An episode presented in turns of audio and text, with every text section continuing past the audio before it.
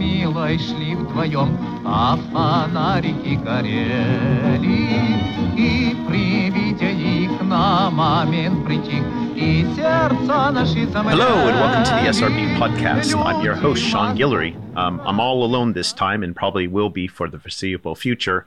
Margaret got a day job um, working with Ukrainian refugees here in Pittsburgh, and uh, Rusana is on maternity leave. So maybe they'll be back, maybe they won't, but you still have me. I'm here. And as you know, the SRB podcast is sponsored by the Center for Russian, East European, and Eurasian Studies at the University of Pittsburgh and members of the SRB Table of Ranks, who generously give monthly contributions from anywhere between $5 to $25. If you'd like to support this podcast, and I sure appreciate your support, go to my Patreon page at patreon.com slash Russia blog or to srbpodcast.org and hit that Patreon button and join the Table of Ranks. Well, this week's interview is with uh, Adrienne Edgar, a historian of the Soviet Union, but primarily Central Asia at UC Santa Barbara. And this is on a fascinating s- subject. And as far as I know, Adrienne's book is the first book in English that deals specifically with interethnic marriage or mixed marriages in the Soviet Union. It's a real fascinating interview about, uh, you know, a topic we don't normally think about. And it really does place the issue of mixed marriages in the Soviet system and how they rub up against and complicate issues of nationality, race, and family. I hope you enjoy the interview. I sure enjoyed talking to Adrian. Adrienne Edgar is a professor of history at UC Santa Barbara, specializing in the history of the Soviet Union and especially the history of Central Asia. Her first book, Tribal Nation The Making of Soviet Turkmenistan, was published by Princeton University Press. And her new book, Intermarriage and the Friendship of Peoples Ethnic Mixing in Soviet Central Asia, was published by Cornell University Press. Here's Adrienne Edgar. А жить-то хочется, я весь горю тебя, молю, будь моей женой. So, Adrienne, it's nice to talk to you. I mean, I, I can't believe uh, that I spent so many years at UCLA and you, or you're at UC Santa Barbara, and we actually never met personally, but it is finally nice to at least meet you over the internet. Um, to talk about this new book you have, which is called Intermarriage and the Friendship of Peoples Ethnic Mixing in Soviet Central Asia. And I'm just, this is such a, um, I mean, clearly you're the first person to write about this in English uh, that, that I know of. Uh, and I'm just curious, uh, what got you interested to, to write a whole book about interethnic marriage? Yeah, uh, thanks, uh, Sean, for having me. And uh, I'm glad to meet you at least uh, over Zoom or over over the internet, in quasi in person, uh, and to have this chance to chat with you about my book. Um, what got me interested in the topic? Well, I first became aware of the topic of intermarriage when I was working on my book about Turkmenistan, my first book, Tribal Nation: uh, The Making of Soviet Turkmenistan. Because while I was reading um, newspaper articles from the 1920s in Turkmenistan, I came across a number of articles, a rather heated debate, in fact, in the Turkmen language press uh, about ethnic intermarriage. And specifically, uh, Turkmen communists uh, were arguing about whether or not they should marry Russian women, whether this was a good thing because it would give them, you know, better Russian language skills and better entree into upper communist circles, or whether it was a bad thing because it would undermine the Turkmen nation because their children would speak Russian instead of Turkmen.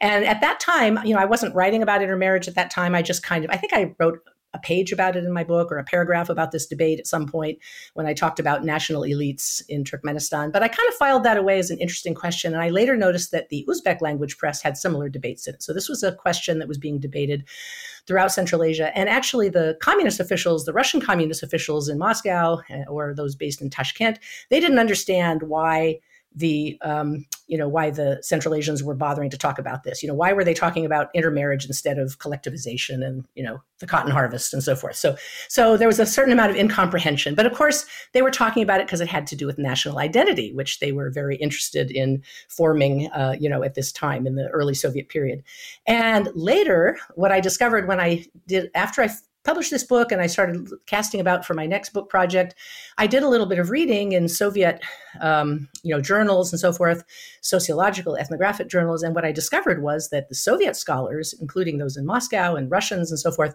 and Soviet officialdom became very interested in intermarriage uh, a bit later on, uh, not in the 20s, but say starting from, you know, the 30s even.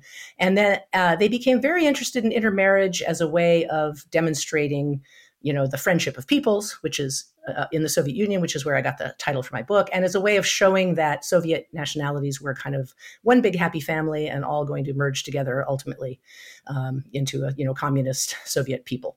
So uh, so i got interested that's kind of how i got interested. I first saw it as an issue in turkmenistan and then i later saw it as a big issue you know written about a lot in the uh, Soviet scholarly and popular journals, especially in the you know late Soviet period, um, 60s, 70s, 80s. But it was also talked about in you know starting from the 30s. Yeah. You know, it as as someone who's writing from the United States, where you know interracial marriage has such a, a long and horrible history for the most you know vast majority of the history of of interracial marriage in the United States is just awful. Um, in approaching a subject like this, right, you're coming from a different cultural historical context, writing about a different historical and cultural context. How did you, you know, did did you think about like how to, I don't know how to put it really, like put aside the the baggage that comes from looking at this topic from America? Yeah, that's a really interesting question. And I should say there uh, before going on, I should also say that there was yet another reason why I was interested in this topic in addition to the one I mentioned, which is that I myself am in a mixed marriage. And one of those mixed marriages that is so fraught with, you know, my, my, husband is black uh, and uh, African, he's Nigerian, half Nigerian, half African American. Uh, our son is is is also African American, and uh, you know half my family, and so I guess I could say that I have a personal familiarity with this topic and a pers- kind of a personal awareness of of this, and have thought a lot about it and read a lot about it in the U.S. context, even though that's not my it's not my field it's just kind of a personal interest of mine so uh, so i guess i would say that i guess this means you know i do have a lot of baggage i had a lot of ideas, um, you know, and thoughts about about mixed marriages, especially interracial marriages, going into this project.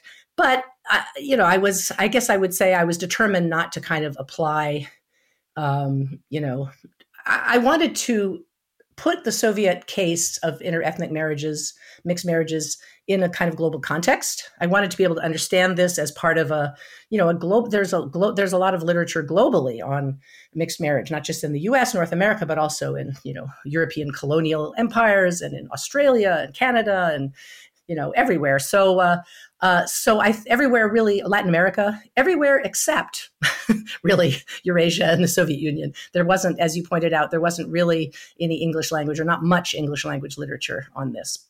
And so, uh, so I, I, I wanted to approach it, you know, being aware of the situation elsewhere, being aware of all this other literature, but I still wanted to approach it with kind of a, with fresh eyes, and and and really look at what was different about the way the Soviet Union approached intermarriage, and and to see if the experiences of you know Soviet people in mixed couples and mixed families, you know, were were uh, if they were different from from those elsewhere, and if so, how.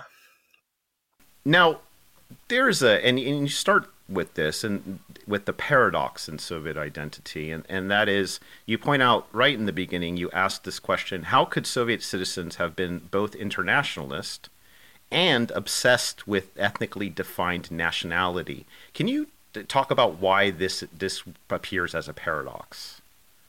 I'm not the first person to point out this paradox, of course. You know, a lot of other people. Um, I was interested in investigating it from the point of view of mixed marriage, but a lot of other people, Ron Suny, Terry Martin, and others have pointed pointed out this this seeming paradox or this paradox, which, well, I guess to me, a paradox is simply you know a it's kind of a self-contradictory proposition, a seemingly some often with an element of absurdity. When you look on the face of it, uh, it seems strange that this you know internationalist country that is constantly talking about the friendship of peoples talks so much about nationality, specific nationalities, is so obsessed with specific nationalities, what ethnic stereotyping and so forth. And so, um, and I guess one of the things that I found through examining this paradox is that, well, uh, it's not really a contradiction i guess. It's, it's it's not really as contradictory. It makes sense when you look at it you know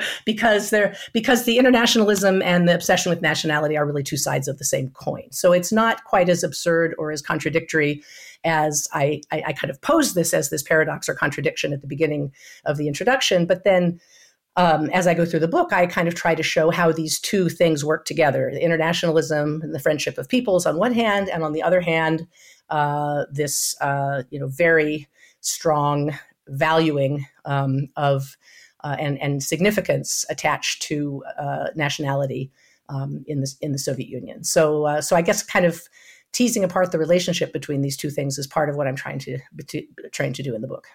I'm curious as to, you know, again, here I'm speaking myself as an American who comes from, you know, this history of, of the controversies of interracial marriage. And um, you know, you point out in the beginning, say in imperial Russia, in the empire, mixed marriage was mostly considered confessional.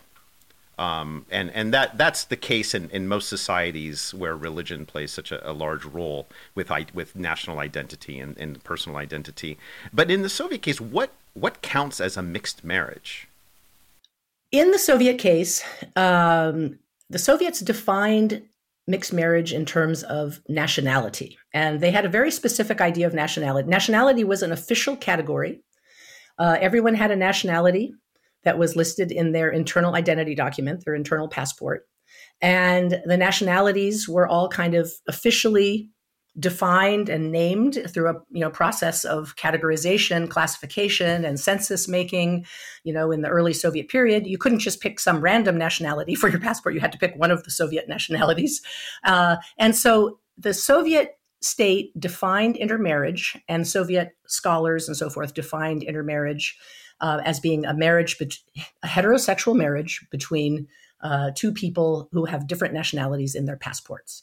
And in my book, I use that definition, not because I think it's the only definition of nationality, but uh, uh, sorry, of, of, of, mixed marriage, but because uh, because that's the definition that people used in the Soviet Union, um, and because it's the because this is what the Soviet state was um, officially welcoming and promoting. They celebrated, promoted, and welcomed um, mixed marriage between um, uh, different nationalities. Now, of course, there were all kinds of other possible marriages in the Soviet Union that people might have considered mixed.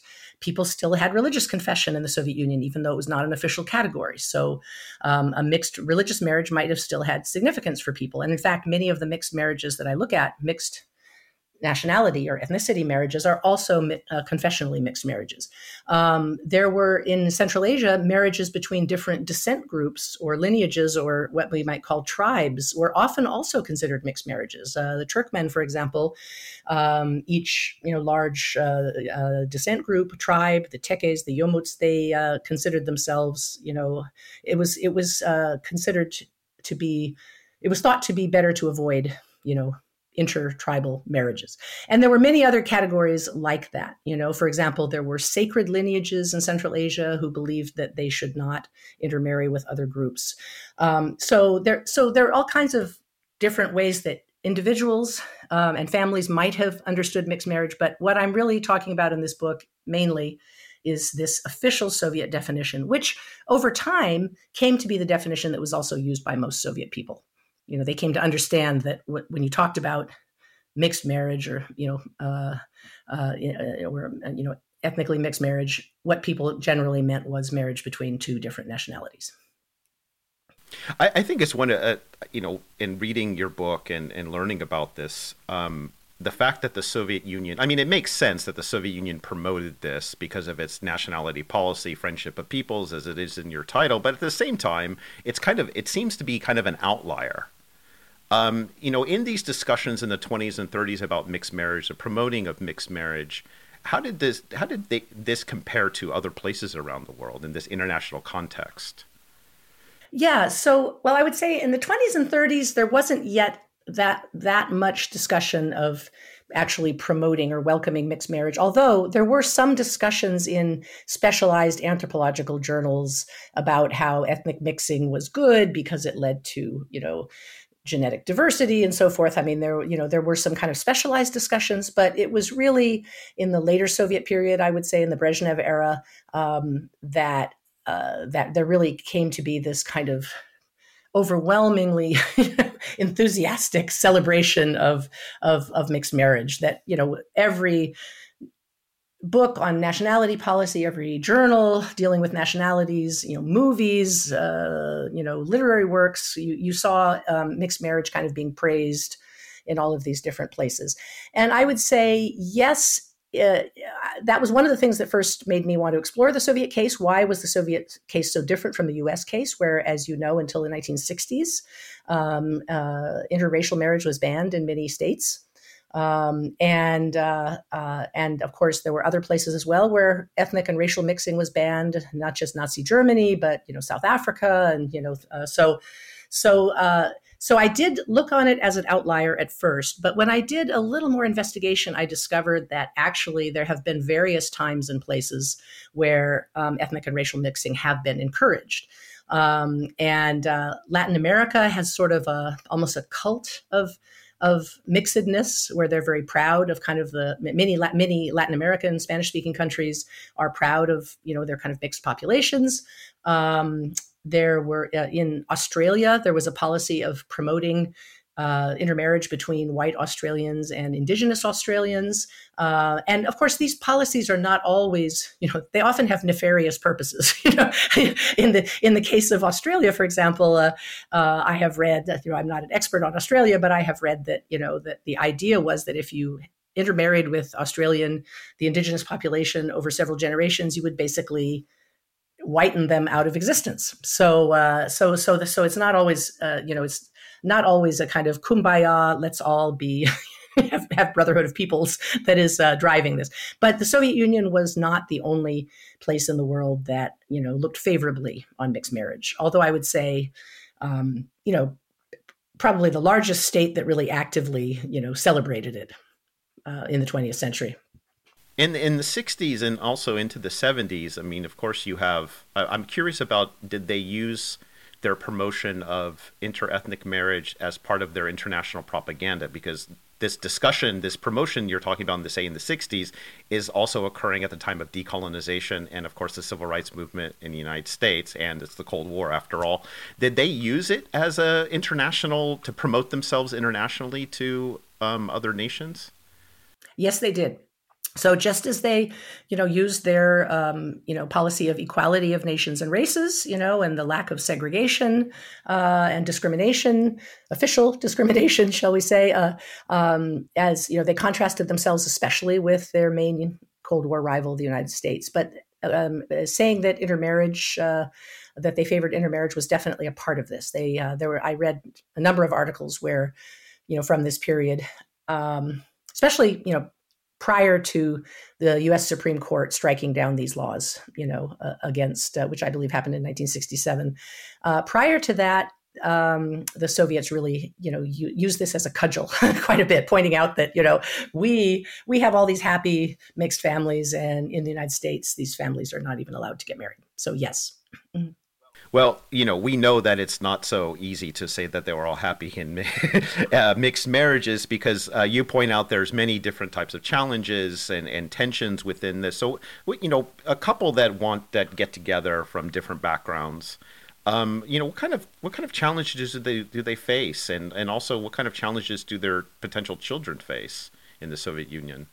This was one of the things that was interesting to me. And uh, part of the reason I wanted to look at this um, problem in Central Asia is because there are so many different ethnic groups in Central Asia with different languages, cultures, you know, uh, um, ethnic backgrounds, religions, and uh, there just was so much diversity there that I thought it would be very interesting to to see some of these marriages where you really have people from very different backgrounds getting married how, how how hard or how easy was it you know to overcome these these differences in language religion customs and so forth and so uh, what i found was um, well it's it's it's really the whole book that tells about what I found. So let me see if I can somehow somehow uh, sum it up for you. I guess what I would say is that uh, in some ways, um, intermarriage was easier for people in the Soviet Union because it was officially welcomed.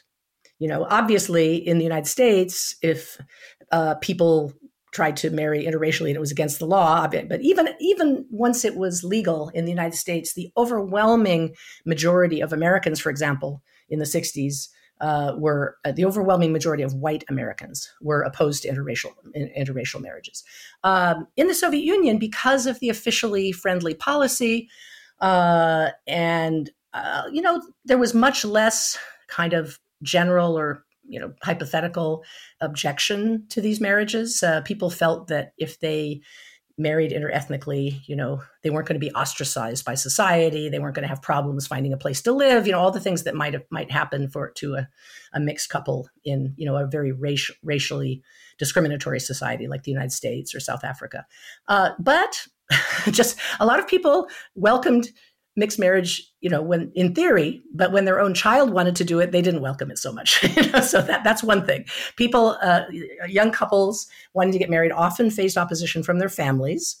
Um, not always, but but often. Um, and uh, that was that was the first thing which they had to overcome in order to you know get married and then establish a life together.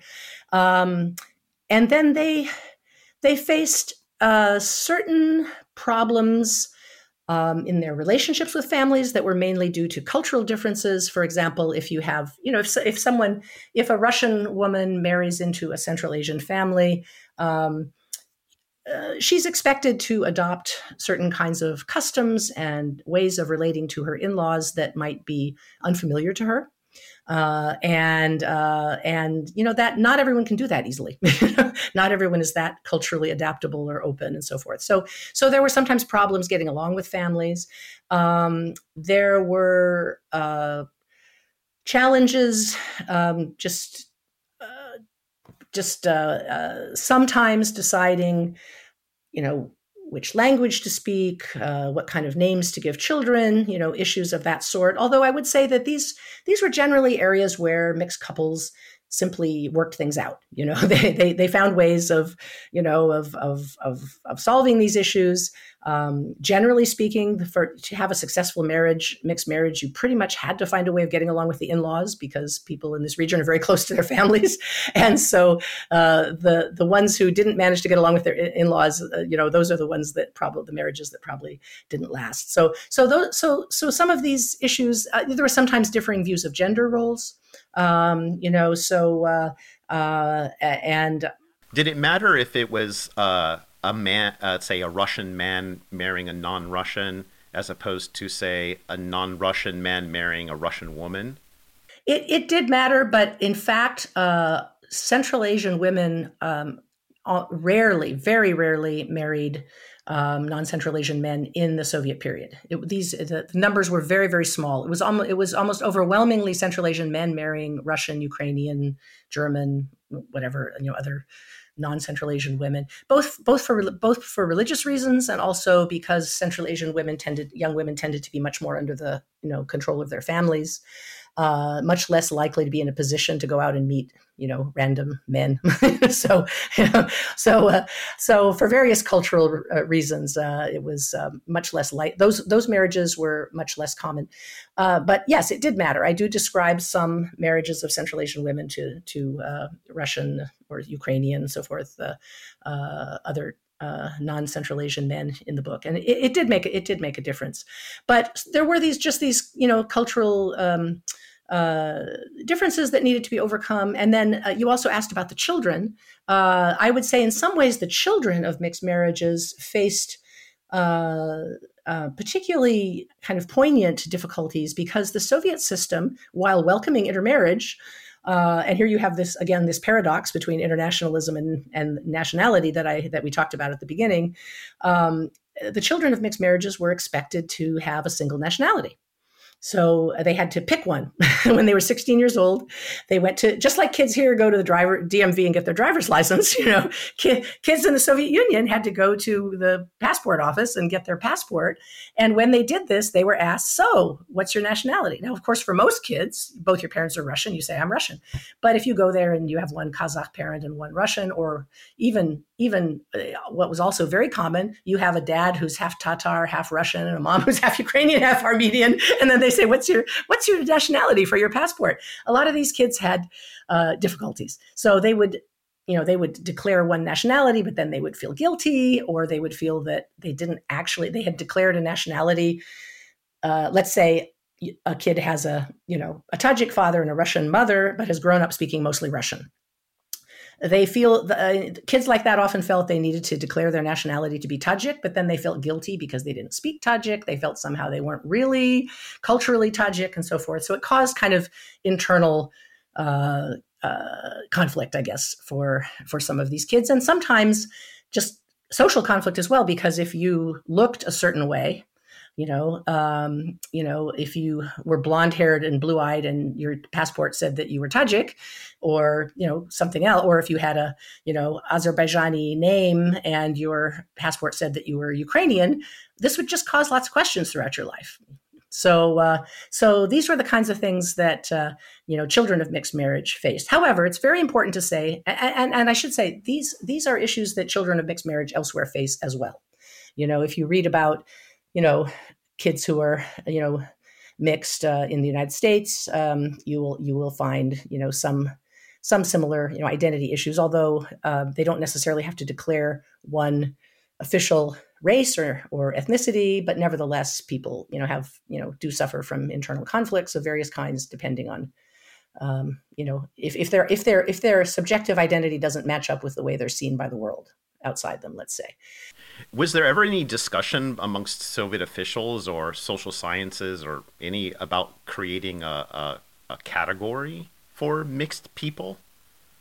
Or like a say like a hyphenated something or something to accommodate this this kind of com- you know it's strange because on the one hand they're promoting it right but on the other hand they're like okay you need to there's this primordialism which we'll get to but uh, yeah was there ever any discussion of having a category that fit mixed people Yes, there was a discussion, not hyphenation. There was a discussion, and that category was called Soviet. so there were a lot. There were a lot of people who said, "Why do we have to have a nationality? Why can't we just all be Soviet?" You know, and uh, uh, uh, what you know, why are we sticking with this archaic?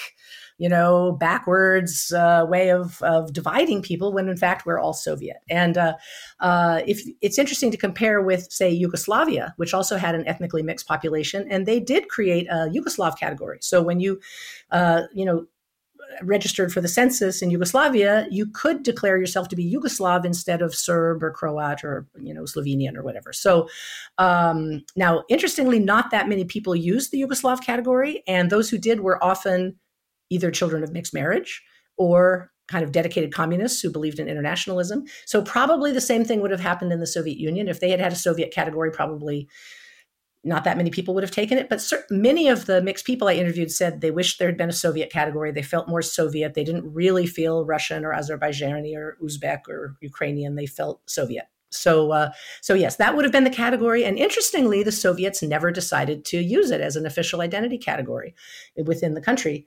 Um, I don't know if you know the work of Anna Whittington. She's written a dissertation about kind of the Soviet people and Soviet identity, and she's found uh, tr- troves of letters written to the Soviet authorities in which people are saying are saying, "Could we please just have a Soviet identity and get rid of all these nationalities?" So, uh, so th- this was uh, something that people thought about, but um, ultimately, the Soviet state did not do anything about it. Do you have an answer as to why they didn't? Um, you know, I think no, I don't really have an answer, but I'm just speculating. But but I, I think that nationality had become just uh, such a you know critical um, category for people for I you know category for classifying people and also for people's self understanding, self conceptualization after uh, you know class identity was sort of ditched you know uh, under stalin nationality was what remained um, and uh, there wasn't religious identity really anymore. So I think that people just kind of clung to this. Um, and uh, I think that I think I suspect that the uh, Soviet authorities knew that if they tried to get rid of it, actually there would have been a lot of resistance. People would have people in non-Russian republics would have felt that this was a way of Russifying them, getting rid of their own identities, um, and uh, so so my guess is that it just seemed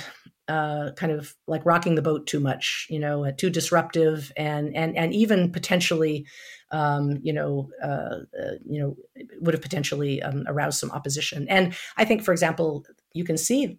Uh, you can see that people are, uh, still cling to this these identities from the fact that in, in Kazakhstan, for example, people still have nationality in their passport. The Soviet Union is not there anymore, but they've stuck with this system. In the, in the 60s and into the 70s in the Soviet Union, are privileges still attached to ethnic like being an ethnic minority?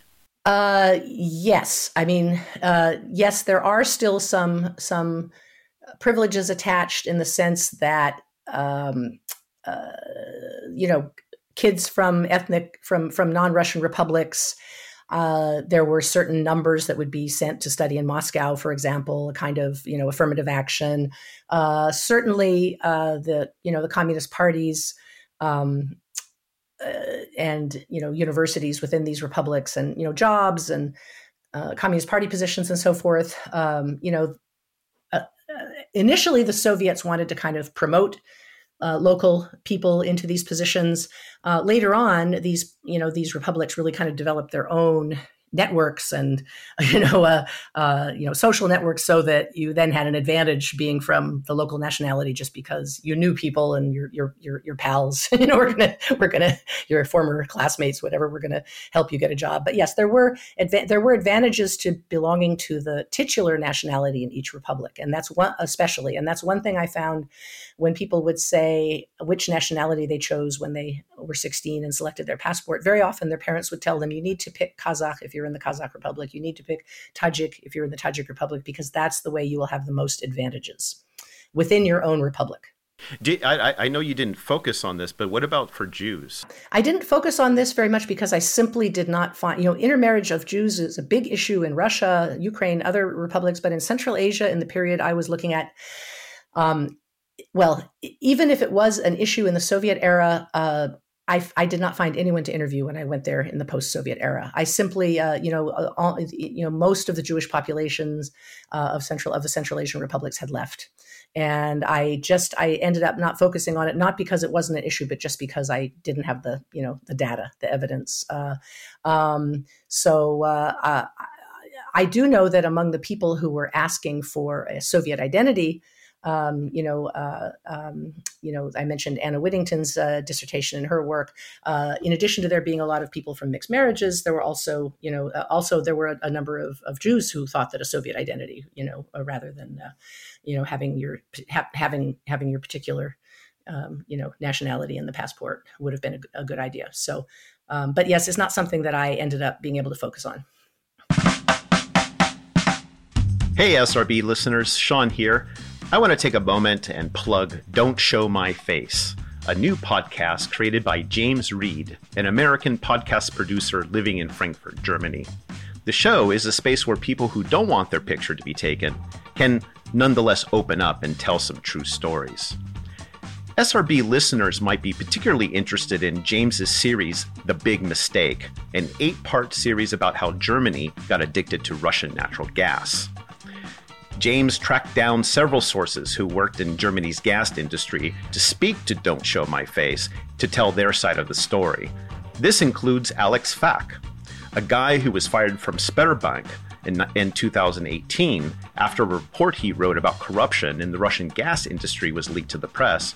There is also an entire episode about Boris Nemtsov, the opposition polit- politician who was murdered just near the Kremlin in 2015. There's also more in this series. So, so if you're interested in hearing Don't Show My Face, you can listen to it on Spotify or Apple Podcasts. The episodes are free, but there's bonus content if you become a subscriber. So make sure you follow Don't Show My Face wherever you get your podcasts.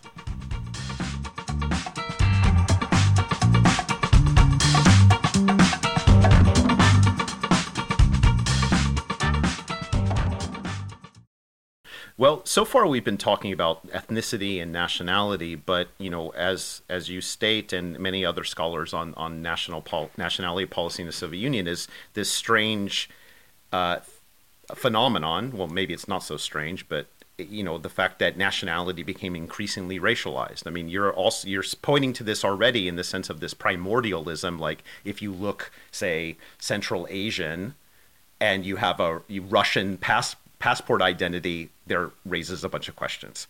Um, so, how do you understand this this problem of nationality and race in the Soviet context? Yeah, you know, one of the things I wanted to do in this book, in addition to talking to a bunch of people through oral history and finding out about their experiences, I also wanted to trace these, these ideas of nationality and race specifically as they pertain to uh, intermarriage. Um, and I, in the first chapter of the book, I I do that in some detail. You know, I kind of trace ideas about intermarriage and nationality starting in well late imperial period through the early soviet period and then into the the late soviet period because i was really interested in knowing how uh, it's it seemed fairly clear from my conversations with people that and from reading other scholars that there had been this primordialization or biologization or racialization whatever we want to call it of national identities in the Soviet Union, I kind of wanted to know why and how this happened. So I did look at the work of a lot of scholars to try to trace this because in the 20s and in the 30s, the Soviets explicitly rejected race as a category. In fact, they they pretty much always rejected race as a category, you know. So, but but but in the in the 20s and 30s, they they rejected, you know, the ideas that were very common in Europe and the U.S. then of eugenics and you know and and and and racial hierarchies and so forth. And they they became an outlier and said, you know, we don't agree with these ideas. You know, we think all nations are equal. Nations are not racial. You know, uh, they are cultural and historical entities. You know, they had kind of a Marxist approach. A nation was a historical formation you know that had developed over time. It was characteristic of capitalism you know and and it was not so it was not a you know uh, some primordial or uh, you know biological biologically determined thing. So uh, so in the early soviet period there was not a primordial uh, or racial notion of identity but starting in the 30s you know when stalin began deporting ethnic groups just because they were of what of their ethnicity right? Uh, just because of who they were uh, entire groups including elderly people babies and so forth um, you started having a, a, you know less of a cultural and historical view. There wasn't a total or immediate change but there was sort of a gradual shift in which uh, nationality came to be seen as something innate something you were born with and couldn't change, uh, and um, and something you know singular where you could only have one of it, which again doesn't make any sense if we know what we know about human mixing and so forth. The idea that people have only one you know nationality uh, is not really very sensible but but they that's how uh, it started to be seen in the Soviet Union, and this process really accelerated in the post-war period. When and in starting in the '60s, you had uh, this new concept of the ethnos, uh, which was invented by Soviet ethnographers, not invented, revived by Soviet ethnographers. It's a Greek word, you know, that, you know, I mean, for, I guess, ethnic group, but, but the ethnos to the Soviet ethnographers in the 60s, 70s, 80s was something that had been around for millennia. You know, the ethnos was something permanent. It was not just a cultural and historical formation that could change and so forth. So, so there were there was this shifting notion of uh, what a nationality actually was um, and over time. And one of the uh, so i traced this in the scholarship um, and then i also was very interested in seeing whether these ideas these kind of racialized ideas about ethnicity and nationality were actually also reflected in the way ordinary people talked about you know their marriages and their identities and so forth did religious confession also have an element of racializa- racialization as well? So, because one of the things I'm re- I was reading through some of your you know material on your interviews with people, and what struck me is that when you had a Muslim marrying a non-Muslim, this was it, it kind of suggested a very immovable identity. Uh, they kind of had it seemed to have shades of this primordialism that's attached to ethnicity. Yeah, I think you're. I think you're absolutely correct. Uh, because, uh, and of course, religion is something that there really isn't any way you can see it as primordial or racial, right? People can convert to Islam. People can convert to Christianity. You do not have to be born. Uh, however, in the Soviet context, just as Judaism was seen as a nationality, was seen as kind of an immutable, innate characteristic, and not necessarily just as a religion. Um, uh, being Muslim also was was seen as uh, being closely associated with one's nationality, and in fact, uh, um, uh, Adeeb Khalid. I don't know if you know his work, but he's he's argued that you know that uh, that you know Islam really became kind of a cultural identity when, when people in the Soviet Union, Muslims weren't necessarily practicing very much. They weren't kind of you know they were more secularized uh, due to the Soviet anti-religious policies and so forth. But uh, being Muslim became kind of part of your cultural identity and even part of your national identity. So I think that's why you're picking up on that, you know, in the book as well, is that it did become associated with, like, if you were Kazakh, you were probably Muslim, you know. So there was this kind of that. What that was one of your immutable characteristics of being Kazakh was that not only did you have, you know, certain name and you know black hair and dark eyes, but you were also, uh, you know, probably uh, probably a Muslim. So now you you had this great opportunity to do oral history and interview people about the, their life in, in these mixed marriages and also children from mixed marriages. Is there is there a story that you encountered that just really stuck with you throughout the project and maybe had it kind of served as the a prism of sorts to reflect on some of the material you were encountering? That's interesting. You know, I had I encountered so many interesting stories. Uh, it's a little hard to pick and and also I did whole life histories of people, and so it's sort of uh, hard to pick just one. Um, can I mention more than a couple? okay, so okay. sure, of course. I right. mean, sure, you can do a you know no, a combination no, for all I know. no, uh, so the you know one thing one thing that particularly struck me, um, and I think I begin one of the chapters with this was uh, um, that that I found several. I found you know two uh, two women quite early in you know in my in my oral history process uh, who were uh, mixed. They had had Russian mothers and Central Asian fathers who you know had intermarried obviously sometime earlier you know in the 30s or 40s you know and these young women when they grew up their parent their mothers had arranged marriages for them had had them marry men that they didn't know and uh, and in in in one case, uh, you know, the young woman was quite opposed to this marriage, but her mother basically made her marry this person that you know they had picked through this arranged marriage, and I just thought it was so fascinating that a Russian woman who had gone to Central Asia had picked out her own husband there, presumably. You know, this was not, and uh, you know, gone at the age of eighteen to a for you know foreign uh, re- republic, met a man there, gotten married. That then she would not give the same freedom to her own daughter you know that that that uh, that that, uh, that that that really struck me. And as i was starting to think about the gender aspects of you know of mixed marriages in central asia that was something that i really uh, that really um, you know that that really struck me because i mean of course you know when any teenager i'm a parent of a teenager any teenager would say but you married who you wanted mom. You know why do i have to marry this guy? You know so why do i have to marry you know dad's you know colleague's son who I don't even know, you know. So just to create better ties between our two families, you know.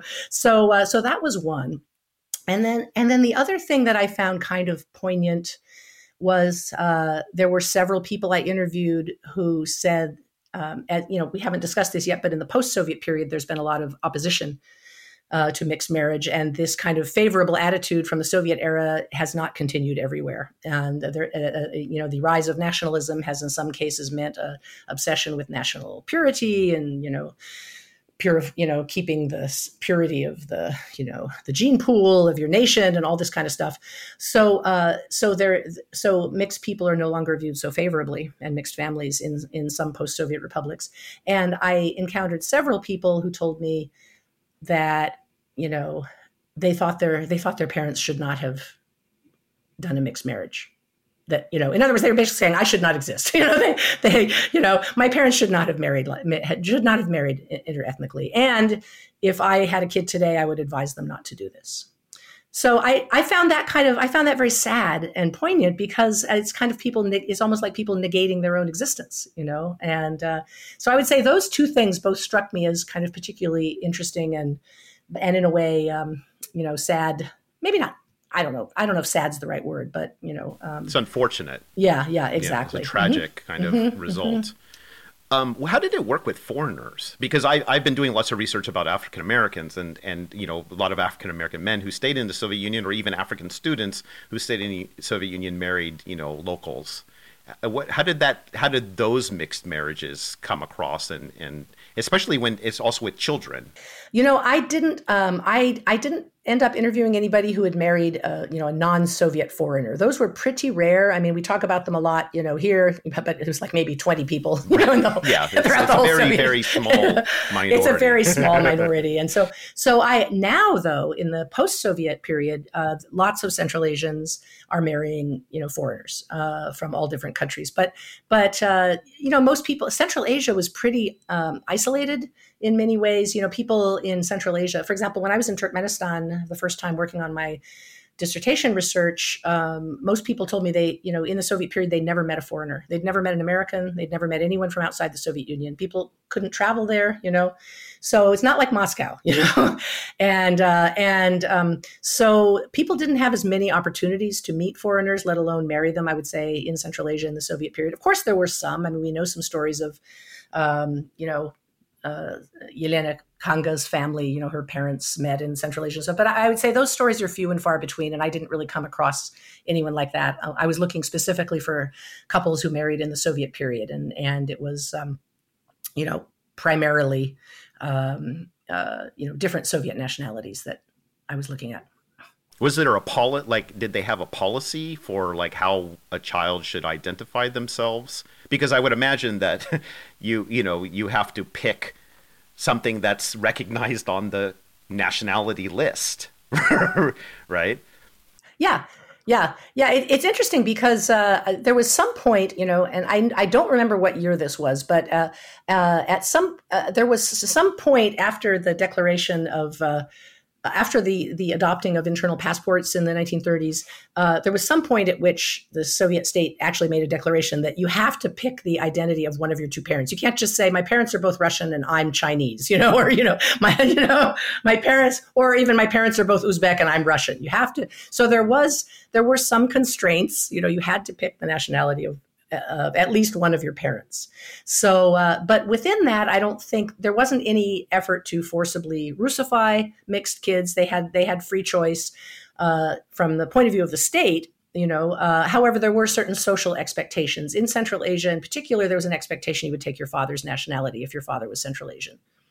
So, uh, um, and so but but this wasn't this wasn't in any way enforced. I know there was one one young one woman who told me, you know, her mother was Ukrainian, her father was Tatar, and when she went to register her nationality, she wasn't expecting the question. Her parents hadn't prepared her, you know, and uh, they said, and when they asked her, "What's your nationality?" she was like, "Oh my gosh, I don't know." Her name was Svetlana.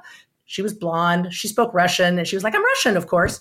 And the guy in the passport office said, "Are you sure you're Russian?" You know, because she had a Tatar last name, right? So and and patr- patronymic, uh, and she was like, "Of course I'm Russian. What else would I be?" And then when she went home and told her parents about this, they were kind of appalled and they felt terrible that they hadn't like warned her, and you know. So and her father said, "Could you change yeah, it?" Well, theoretically yes but i think it was quite difficult once you had you know said yeah, that. I yeah yeah exactly. So uh, so her father said maybe you should should have said you were tatar and you know but, but never never you know did anything about it. So so nobody so this wasn't in any way kind of enforced that you had to be one nationality or another. So but i think often kids often picked uh, in addition to picking the nationality of their fathers they were often encouraged as i think i already mentioned to pick the titular nationality of a republic if they had that option um, and uh, and for those, you know, there were a lot of people who intermarried in Central Asia who were, you know, they were not they were they were not from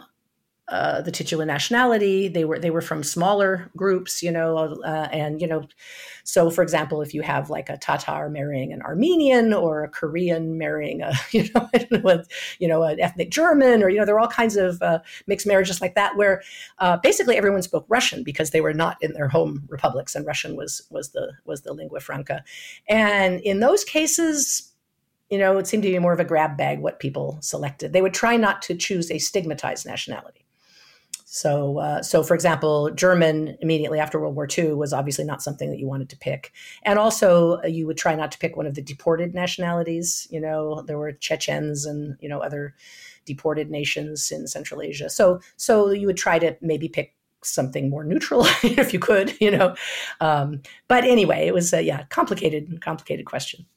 So in reading and you know what do you want readers or, or listeners to this interview kind of take away in reading your book and the story that you're telling about interethnic marriage? Yeah, good good question. Um, I think like what does it say about the Soviet system yeah. to you? First of all, I, yeah, a couple of things. So first of all, the the, the um, I think what it says about the Soviet system, the Soviet Union, is that even though in some ways the Soviet Union was an outlier uh, in its, you know, nationality policy and its positive attitude toward mixed marriage and so forth, there were certain things that were very unusual and even unique uh, about the Soviet Union. Um, but it could not completely escape. You know, mixed kids, mixed families could not completely escape from the kinds of uh, challenges and issues that uh, they faced elsewhere. I think anyone who's from a mixed family um, would, you know, reading many of the stories of the people I tell, you know, anyone who's from a mixed family in the United States, you know, and my family's extremely mixed. Uh, you know, not only do I have Nigerian Americans and African Americans. I have Korean Americans, Japanese Americans. We have everybody in our family, and I think you know any anyone who has a mixed family would be able to identify with uh, a number of the stories that, that are told here you know so uh, about language you know especially if you're from an immigrant family in the united states you know trying to decide what you know whether to use english or teach your child you know your your your native language and so forth these kinds you know there are many issues in this book that i think um, people in other countries, you know, would, would find familiar, you know, who are from mixed mixed families. Uh, so there's that. But I guess so. I guess the takeaway there is that you know, you know, there are other people who have argued that the Soviet Union was not, you know, this completely uh, sui generis, unique, you know, country, and and uh, that it does have aspects of kind of 20th century modernity that are recognizable everywhere. And I would say, in some ways, you know, this book shows that, you know, that there, you know, there are these commonalities. Um, the second thing, though, that I would like to uh, people to take away is the, you know, the inescapability of race you know, that even if you're living in a country that says we don't we're not racist. We don't believe in race. We don't use the word race. You know, and that makes makes that stakes its identity on being anti-racist and anti-colonial and so forth. Uh, that race creeps in through the back door. It's so ubiquitous. Um, in our you know understanding of the world of the you know and our understanding of humanity in the modern world that you know that it, it it crept back in in the Soviet Union.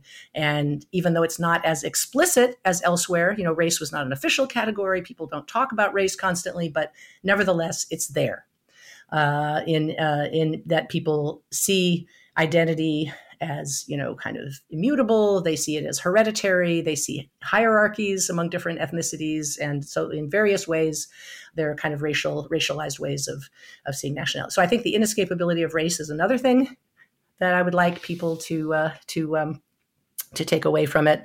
Um, and then I guess the final thing, something that I mention in the conclusion of the book. So the kind of sad thing sad sad part of my story is that this progressive welcoming attitude toward mixed marriage uh, and equality of nations um, it, it went away uh, after the collapse of the Soviet Union. Um, and a lot of these kind of hidden ideas about race and racism they burst out into the open in the post-Soviet period um, in many of the post-Soviet republics, and uh, you know xenophobic ideas of nationalism. I mean, I think we're all seeing this right now, right? With you know, you know, in Russia and Ukraine, uh, and so uh, so.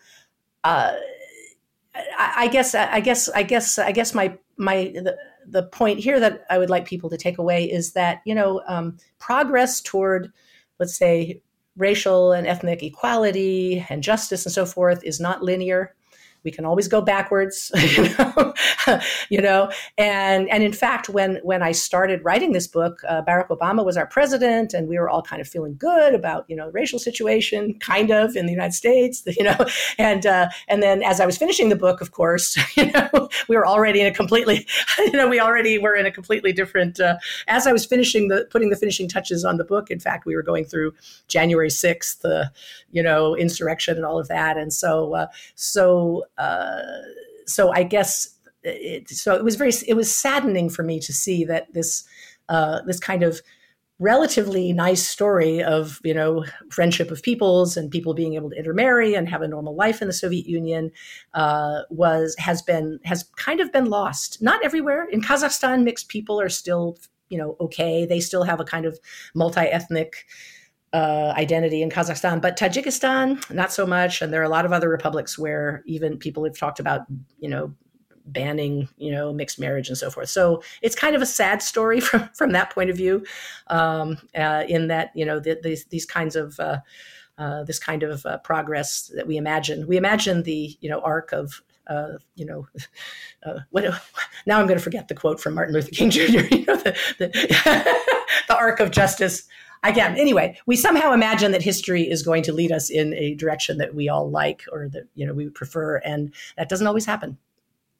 And how about for you? You know, you uh, are your family, as you've described, is a very mixed family in all sorts of ways. Did this book, did doing this book, writing this book, give you some perspective on a different understanding of your own family life and personal history and identity? Uh, that's a really, really interesting question.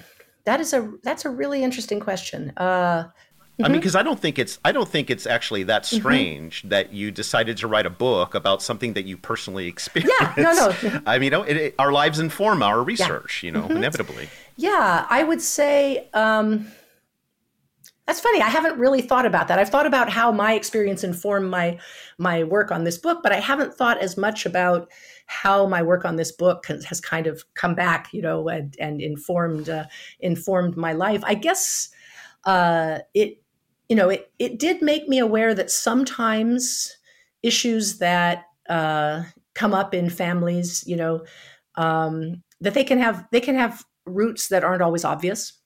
You know, that they can they can be due to um, different assumptions, different understandings based on where someone grew up or what someone's background is. I mean, I certainly saw a lot of this in doing the research for my book. So I guess, I suppose maybe um, gave me more of an appreciation for being really uh, sensitive to you know my husband would probably disagree and say no you haven't become any more sensitive but you know but you know but uh, you know so try try trying to be trying to appreciate you know sort of cultural differences and sensitivities you know. It's interesting because we have a lot of um, in our family right now, I guess we're sort of the sandwich generation. We have young kids and we also have elderly parents, and uh, you know we have uh, uh, we have one set of elderly parents who are uh, Japanese Americans, one set of elderly parents who are Nigerian Americans, one set, uh, set of elderly parents who are WASPs, you know, my parents, you know, and uh, and one set of elderly parents who are Korean Americans. And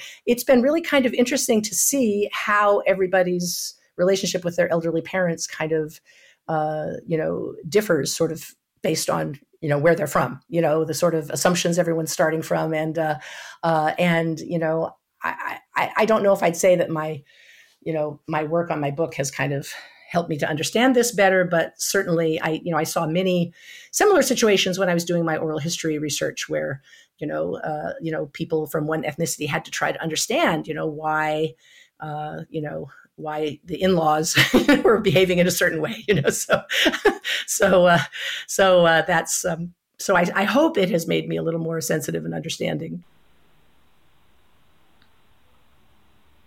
That was Adrienne Edgar. Adrienne Edgar is a professor of history at UC Santa Barbara, specializing in the Soviet Union and especially the history of Central Asia. Her first book, Tribal Nation The Making of Soviet Turkmenistan, was published by Princeton University Press, and her new book, Intermarriage and the Friendship of Peoples Ethnic Mixing in Soviet Central Asia, was published by Cornell University Press. So, I'm all alone, um, and I thought you know what to do about this section of the podcast that we introduced when I started to bring on interns, and then Margaret and Rusana stayed on. Um, I thought of maybe ditching it, but I think I'll still give some brief comments uh, about the interview just because it gets me thinking. They'll be brief. So, uh, the first thing that really struck me was the Soviet Union as one of these outlier states that promoted interethnic marriage. But it presented quite a conundrum because even though it promoted in, interethnic marriage, it required the children of mixed marriages to declare one ethnic group or one nationality over the other. They had to pick one from their parents. And it was really surprising to me that though, you know, the problems of this were clearly well aware, um, the fact that there was a discussion, at least internally, and people wrote letters asking for it, a, a category of Soviet that would act as this supra ethnic or supranational identity that people could uh, identify with and claim as as a marker of their personal background, but they didn't do it. Um, and while I take Adrienne's point about it might not have gone too well and maybe would have disrupted a lot of things because people really identified with their nationality, I, I don't know. I wonder um, if it would have been that this disruptive and maybe over time it would have just kind of became part of a natural identity and maybe not even contradictory like i'm soviet and also kazakh or i'm soviet and also russian. Um, so it, that was really surprising that there wasn't a, a, soviet category. Even a hyphenated category would have been better than having to pick one uh, nationality over another. The other thing that really struck me and this goes to my personal interest in race. Um, I'm sure a lot of listeners know that because I, I talk so much about it. But the inescapability of race as part of modernity, um, it, it strikes me every time. Um, I, maybe I shouldn't be confused or bewildered by this, but I find it such an interesting question. And particularly for the Soviet Union, you know, how and why ethnicity became racialized in the USSR. Now, there was never an official designation of a, let's say, Uzbek race, as we would, you know, call it, say, in the United States. But those ethnic characteristics, which, you know, in the Soviet Union in the 1920s and into the early 30s saw as mutable categories, as things people could shed or embrace or whatever. It wasn't necessarily connected to one's biology, increasingly becomes connected to biology. Biology becomes, in many cases, destiny. So even if you have a, and this is really comes out with children of mixed marriages, where you could look a certain way and have markers of or a self-identification with a say Russian, but look say quote Kazakh, and this becomes problems for one's identity. So one of the things I'm really fascinated with, particularly in a place like Soviet Union that tried to deny and argue against race and racism, how race, uh, nevertheless, kind of as Adrienne put it, sneaked back in through the back door and became one of these at least ways of speaking about ethnicity. And and I this is something that I've been interested for a while is is how race became and continues to be a dominant form of categorization and identity in our modern times. So those are two things that really struck me. There are many more did, but I'll, just leave it at that. So I, I, hope you find some value in those comments. As you know, I'm your host, Sean Guillory, and this is the SRB podcast. The SRB podcast is sponsored by the Center for Russian, East European, and Eurasian Studies at the University of Pittsburgh and listeners like you. If you like this podcast, please take a moment, just a small moment, to share it on social media. You can just hit the share button to either a Facebook post or a tweet from the podcast. It really helps out. You also tell your friends word of mouth for listening to podcasts is so much, so much more effective. I know if somebody tells me I got to listen to a podcast, I tend to listen to it. Also, free feel free to drop us a line. Uh, let us know what you think, what you like about the podcast, even some of the issues we brought up in discussion. I'd like to hear how listeners, uh, you know, interact with these ideas. And of course, as always, we'd love to have your support. The SRB podcast is a nonprofit educational endeavor, and that means that it re- relies on support support from listeners, support from other institutions to keep it completely free and free from paid advertisements. So please help us keep it that way. So go to srbpodcast.org, find that Patreon button, and join the table of ranks. Until next time, bye.